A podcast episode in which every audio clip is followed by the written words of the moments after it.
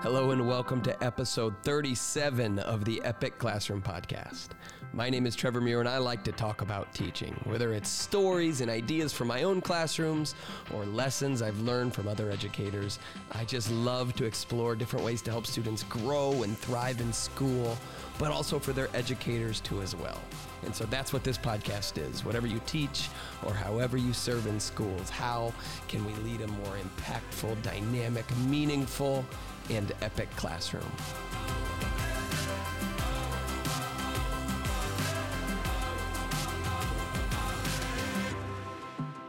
Right, we're back.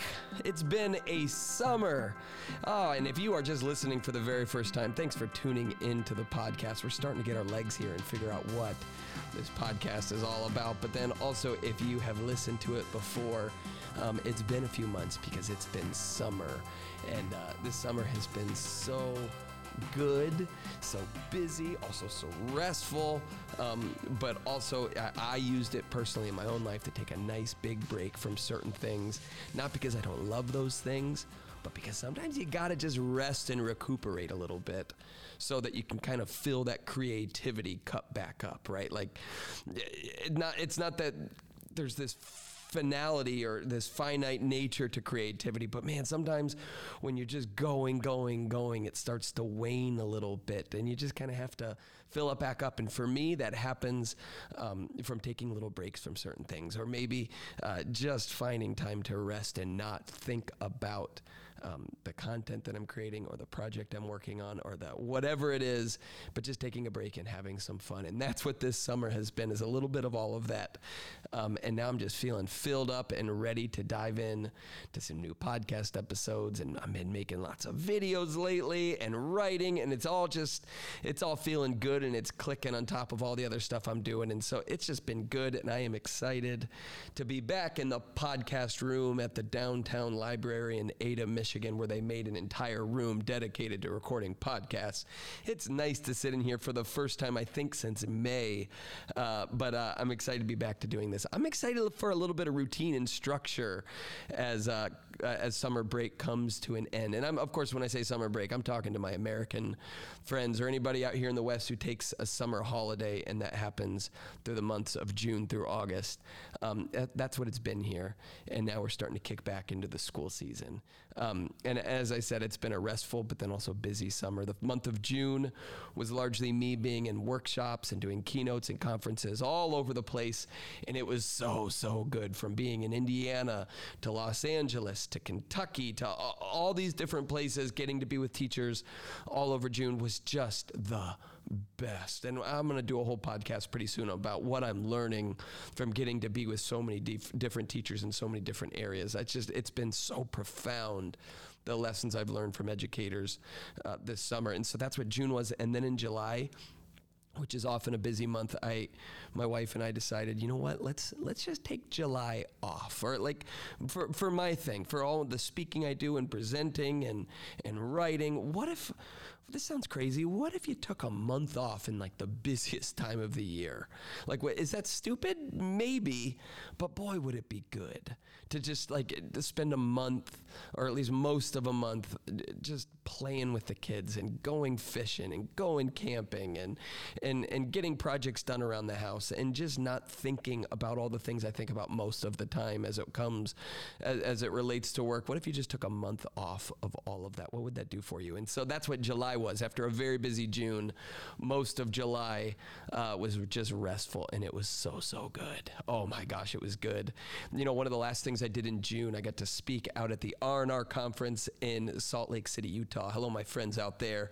So I got to be out there uh, in Davis and then from there, my family came with me. So I did this this opening keynote at the conference, and then after the conference, we got in a rental car and we drove from Salt Lake City down to Moab, where we saw arches and hiked through the desert and rented a jeep and whitewater rafting on the Colorado River, and it was like the most epic family vacation because then from there we road tripped all through Colorado and stopped in Aspen and Snowmass and Denver, and it was just glorious and it was just classic. And my kids are at the perfect age for it, and so it was just so good. And then that led into July, which was just more rest and fun. And then August came back and it's back to school season. So I've been doing lots of back to school kickoffs and workshops, and that has just been so good because I've got a cup uh, that's been filled up by the month of July, and now it gets to overflow a little bit. So, anyway, that's a little bit where I'm at. Uh, still have a busy month ahead, but I am home for a few days, and so I thought, why not kick off this old podcast again? It's been a little bit. So, enough about me. Let's talk about starting the school year. And the thing I want to talk about mostly here, um, because I've got a lot of stuff where I share different ideas for kicking off the school year. And if you want to dive into that specifics, um, I could do a whole podcast on it. Um, and maybe I should but not today. Uh, but if you want to dive deeper into that, I've got lots of stuff on the internet. So you can go to my website at trevormuir.com slash best dash first dash week. And uh, I have a resource on there where I've just taken all of my favorite lesson plans to start the school year. Um, and, and, you know, some of them are icebreakerish, but they're all very purposeful icebreakers. We're going to talk about that in a moment, actually. Um, some are writing assignments, some are service projects, different things you can do at the beginning of the school year, a, a procedure designing activity, all about laying a really strong foundation with your students so that all of the learning that takes place after the first week of the school year is rich and you have more engaged students. Um, so I've, I've, got that resource online right now at trevormuir.com slash best first week. Um, or you can just Google it. I'm sure that would pop up as well. Actually, you know what? I will put the link in the show notes if you're interested.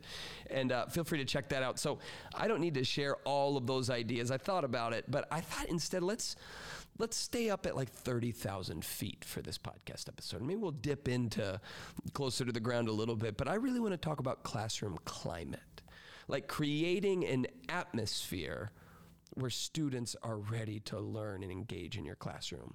I think there's a difference between classroom climate and classroom culture. Classroom culture it really like encompasses like shared values and behaviors and interactions that really contribute to the climate, the overall atmosphere.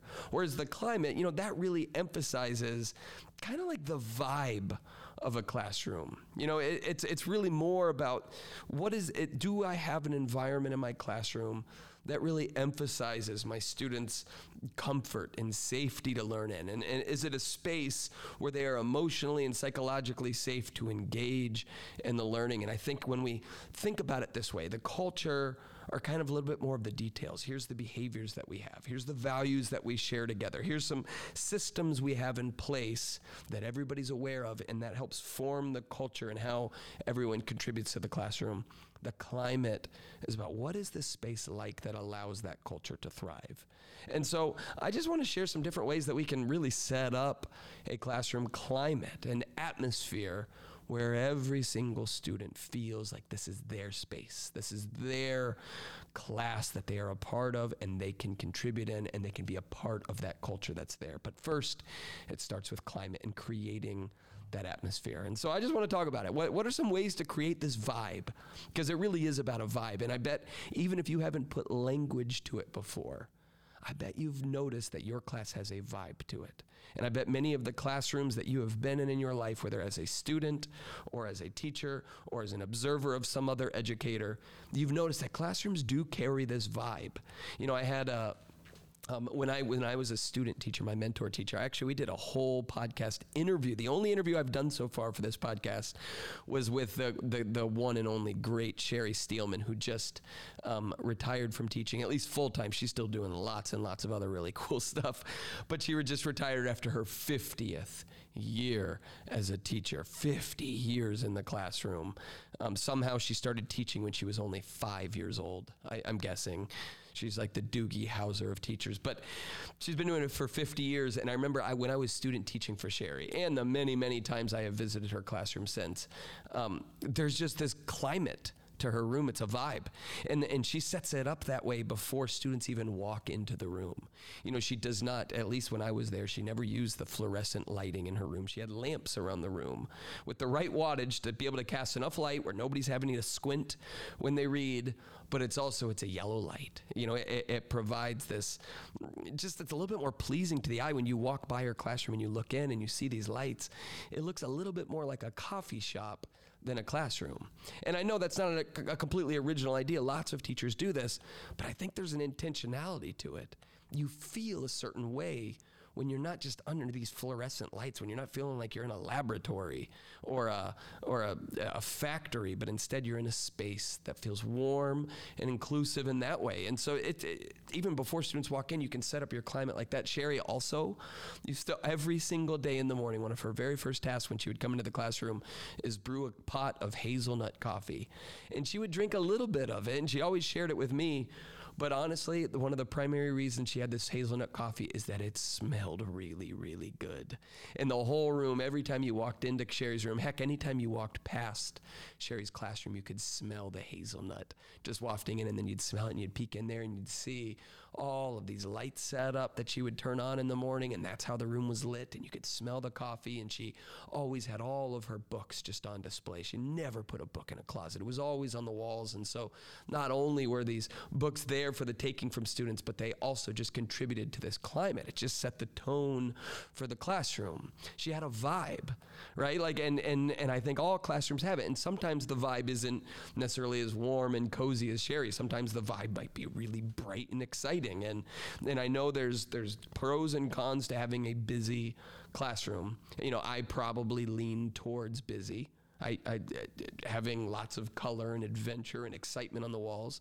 Some classrooms might be more subdued. And and I get both sides of it. I think the excitement is it's like yeah hey guess what? In this classroom we're going to be making things and we'll put it on the walls and and I want you to be vibrant and creative and we're going to try to inspire that by having lots of media all over the place. I get that. Um, but you, maybe you keep it more subdued because you know oh there's some students who might get really distracted by too much on the walls. Maybe I have neurodivergent students, uh, students who have autism or ADHD, and maybe it would be too much for them. And so I have to, I tone it down in that way. Whatever it is, and that's a whole debate you can have, uh, there's intentionality to it. And so maybe the first thing I want to say as we talk about climate is intentionality knowing that the choices we make, how we decorate our classrooms, how we brew pots of coffee, maybe it's the music you play in your room. Sherry always seemed to have like symphony music, something really soft that just kind of sets that vibe, that climate when you walk in, like, okay, this isn't a place that I'm going to be wild in. This isn't a place I'm going to be disrespectful in that this is a place that, that there seems to be some reverence. It's chill. And, and so, therefore, students might act or at least be more predisposed to acting in a certain way because the space, the climate sets it up for that. Um, you know, whereas, you know, I'm a big believer in playing music when kids come in the room. It's easy. Most of us have the technology where you can just put on a YouTube or a Spotify or a playlist and play music through your classroom speakers. Music helps set the tone in really dynamic, profound, and easy ways. You know, like I, I remember I used to uh, play Eminem when, when Eminem was like really, really big. Obviously, I would play the edited versions for my high school students. But playing Eminem, kids would come in and be like, all right, I'm kind of pumped up. This is fun. This is my music. Or, you know, playing Taylor Swift, like, okay, well, yeah, we, I like Taylor Swift. That's funny that Mr. Muir likes Taylor Swift too. And I'm always like, yeah, who doesn't like Taylor Swift? Come on. But you know, just playing music, whether it's silly, whether it's quiet, whether it's the music that students like, it all communicates something. And that's the main idea. When we're setting up a climate, our intentional choices, the posture that we have towards our classroom and we want our classroom to have towards our students, should have intentionality to it. Um, and and so think about that. What are some ways that you can set up your classroom that's going to create a climate that you want in your classroom? If you want an excited vibe to your room, perhaps make choices that are going to get students excited about what they're going to do. Or if you want what Sherry has, if you want that coffee shop vibe, if you want students to be a little bit more, maybe more introspective. And, and you want maybe a really discuss, discussion rich uh, classroom, or uh, if, if you want students to really sink into reading time or independent work time, you know, some of the choices you make in setting up your classroom and creating that visual, that physical climate um, will go a long way with that.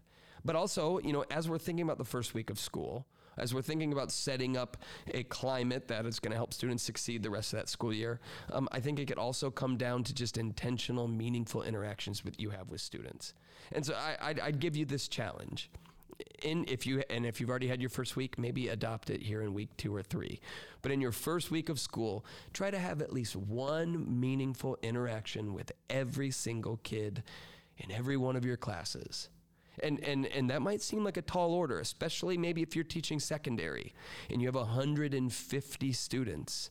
And, and that is a lot of students. that is a lot. That's probably too many, but that is the reality. I've, I've had it as well.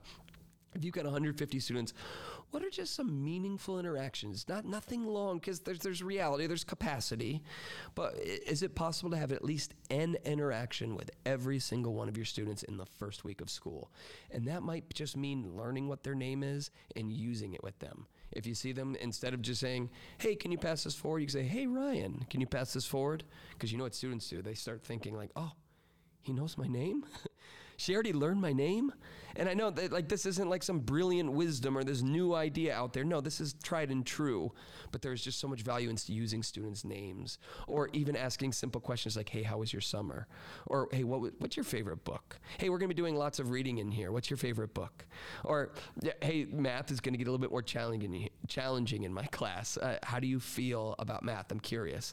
Just little quick conversations. It could be greeting students at the door. Maybe on the very first day of school before you get into anything else, you start a tradition. You say, "Hey, we always start class by sharing something good going on. So everybody in here will have up to three seconds to share a good thing. And tomorrow I'm going to ask it again. So if you don't have anything good to share right now, no problem. I'm going to ask you again tomorrow. And you only give them three seconds because if you give them more than that, it's going to take a long, long time and it'll waste too much time. Um, and, and I learned that the hard way, by the way. I used to always do good things and I would just not give it a time cap because I'm like, oh, if the kid wants to share something good, I want to give them time to do that. And then good things quickly turn into 10 minutes long in my 55 minute class. And that just didn't work. And so I'd say, all right, you have three seconds to share something good. Think about it. All right, raise your hand. Who's got something good? And then students get to share. Oh, this summer I went to South Dakota. Oh, I won my soccer game. Oh, I beat Fortnite. Ah, nobody cares. Um, whatever it is. Oh, it's my mom's birthday. By the way, can we all agree students of all ages love to share when it's their mom's birthday? It's like a holiday for them. So, uh, whatever it is, maybe it's just starting with good things, but creating rituals that, that, that might work. But whatever it is, at its core, it's can we let students know that they are seen? Right? Like, because like I said, this isn't original or it's not new. It's not even brilliant. It just stems from the fact that students work better in settings and climates where they feel safe and secure and seen. And we can start that on day one. We can let students know that, hey, I see you. You're in my classroom. Because I'll be 100% honest with you. I've gone through way too many school years where, gosh, it takes me a couple weeks, this month, over a month to learn every student's name. And if I'm not learning their name in the first month, I'm probably not having too many meaningful interactions with them. And so, and, and of course, it's always a core thing for me to build relationships with students. And so I, I'm not going to say, oh, I've ever made it through a whole school year without having meaningful interactions with students but I have taken a few weeks before I've done that out of capacity, out of a lack of intentionality in that part. But I've found more and more that when students know that, oh, this teacher who has lots and lots of students knows my name and has, has, has talked to me, has asked me a question, has shown interest in the fact that I am here in their classroom. When that happens, students seem to engage more. And I cannot emphasize that point enough. And so take that challenge maybe in the first week of school or maybe this next week of school. Try to have at least just one meaningful interaction with a, a student and, and see how that goes. Just letting them know that they are seen and that they are here and that you are ready for it. Um, and so, like, uh, do that. But also creating climate, maybe an icebreaker is something really important to do.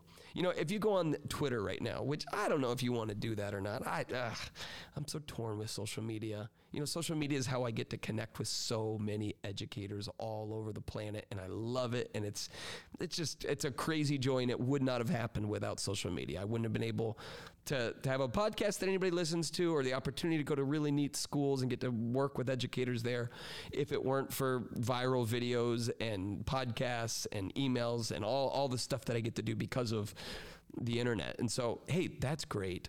But boy, do I not like a lot of it. Boy, do I not like the negativity and the divisiveness and and and the distraction and what it's done to youth. And so I'm torn. Maybe we'll do a whole podcast on that too. I should just make a list of alternate podcast ideas that I come up with during podcasts. But the reason I brought up social media is if you go on Twitter right now, you're going to see lots and lots of negativity about the first week of school or, or the PD leading up to school. And, and listen, I get all of that. There is some PD out there that just seems wasteful of time. And, and there's professional development that just doesn't really seem to be moving the needle forward, and, and teachers would much rather use that time to to be in their classrooms and getting ready and maybe collaborating with each other. And so I get all that. And one of the big loud you hear right now, uh, and just go on Twitter, it doesn't take very much searching to see, is people are really tired of doing icebreakers at professional development and being asked to do icebreakers in the first week of school with students. And listen, before I say anything else, I hear you.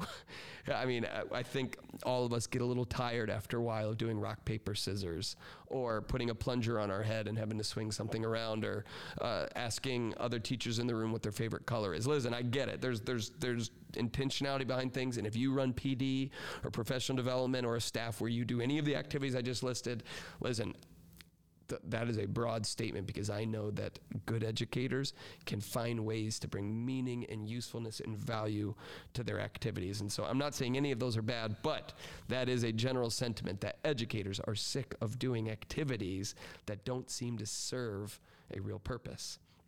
So I get all that.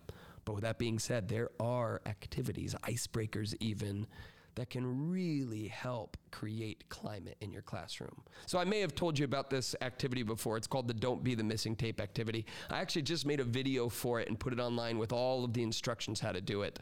Um, uh, and and I'll so I won't even go into all the detail now. You can check that in the show notes as well and try it yourself. It's one of my favorites. It's ones that I've done with students every single year at the beginning of the school year with kids from elementary all the way through higher ed. But I also do it with educators too right now. And it's not just to break things up and smash the ice. No, uh, it, it, really teaches the idea of the importance of team members showing up and how to work together and the importance of communication.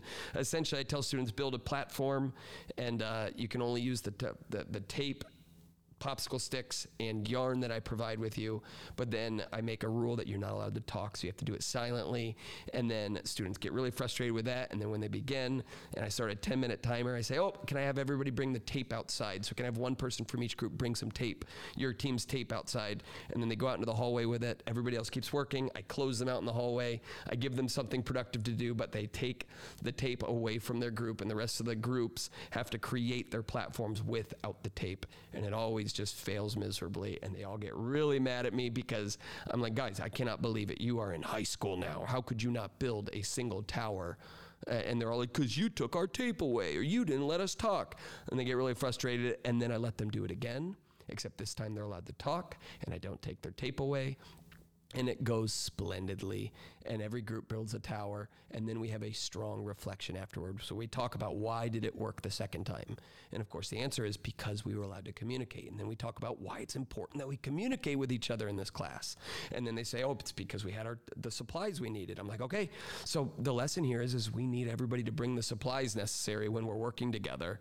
But more importantly we need everybody to show up we can't be successful when working in groups or collaborating if everyone isn't present. And so that is something we need to do this year. In fact, one year uh, after we did this icebreaker activity, the next day a student brought in this poster she made at home that said in big, bold, glittery letters, glittery letters, don't be the missing tape. And we put it up on the wall, and for the rest of that school year, we just kind of referenced back to it. We said, hey, don't be the missing tape. Be show up to your group, contribute, bring what you have to bring. And, and so when we do this, I'm like, okay, this is an icebreaker. This is a hands on activity to get students moving around and, and, and working together but man, it's doing a lot more than breaking the ice. It's helping create a climate in my classroom. It's teaching them that, hey, this is an expectation in here. This is kind of the vibe of this classroom that we work together and it requires all of us to be there. The, the, the climate of this classroom is that it's hands on, it's not just me talking. You're going to be doing, you're going to be working, you're going to be using your hands, you're going to be using supplies. I'm trying to communicate that through the activity I plan for students. And so, listen, I get it. If you don't like doing icebreakers, I hear you. But sometimes doing purposeful, intentional activities to teach an idea or teach a skill or start a really strong discussion is really beneficial for students. And so I would suggest that if you haven't started your first week of school yet, do the missing tape activity or do something else. I don't know. I've told you about the the animal activity before where you put students you put stickers on students' hands and they can only find the other people with the similar stickers by making the sound of the animal that's on their hand and so you've got all it, it whatever it is. Look at past podcasts. The point is is that these crazy activities sometimes there's method behind the madness. And and and so I would suggest allotting time to have your students doing purposeful, meaningful hands-on activities.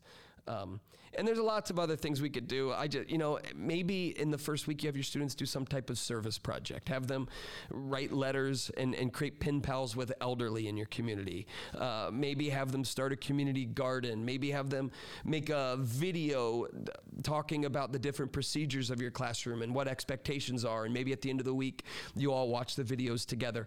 Anything about, and I know I keep using this word, but there's a reason for it. It's about intentionality. It's about intentionally creating a climate that students feel that they're safe in, that they can learn in, and that they want to engage in. And listen, I know a lot of people might say, well, it, I got to get to content right away, or I've got a lot of subject matter I have to cover this year, and there is no way I can't not cover that the first week of school.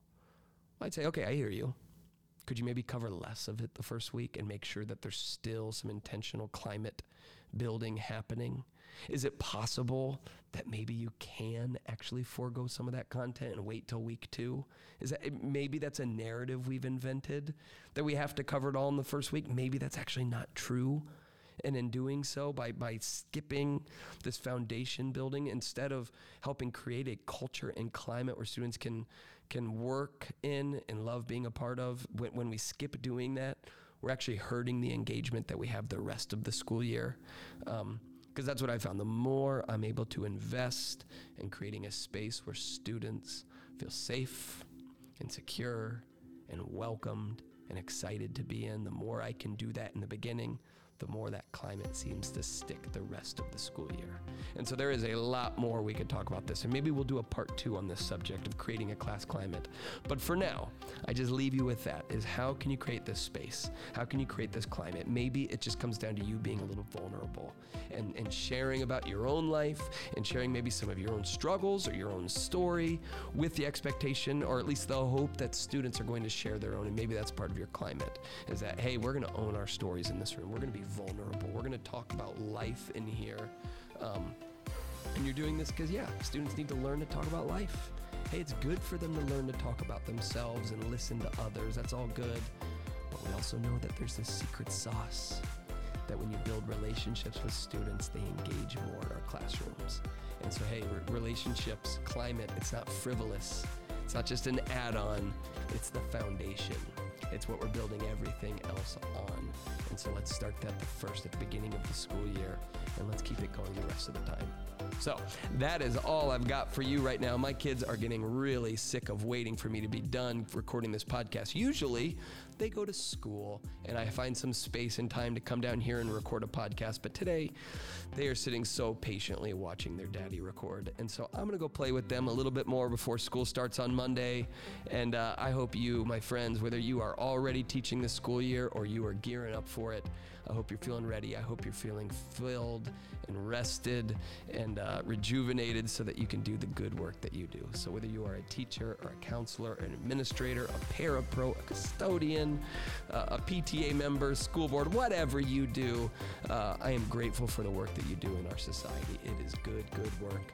And uh, I hope I get to see you soon in person. I'm going to be hopping around a little bit more as we kick off the school year, and then things start mellowing out a little bit in September. So if I see you in person, I can't wait. And uh, if I don't see you in person, hopefully I'll see you on the videos or this podcast, or maybe in the future in person. All right, friends, my name is Trevor, and this is the Epic Classroom Podcast. Talk to you next time.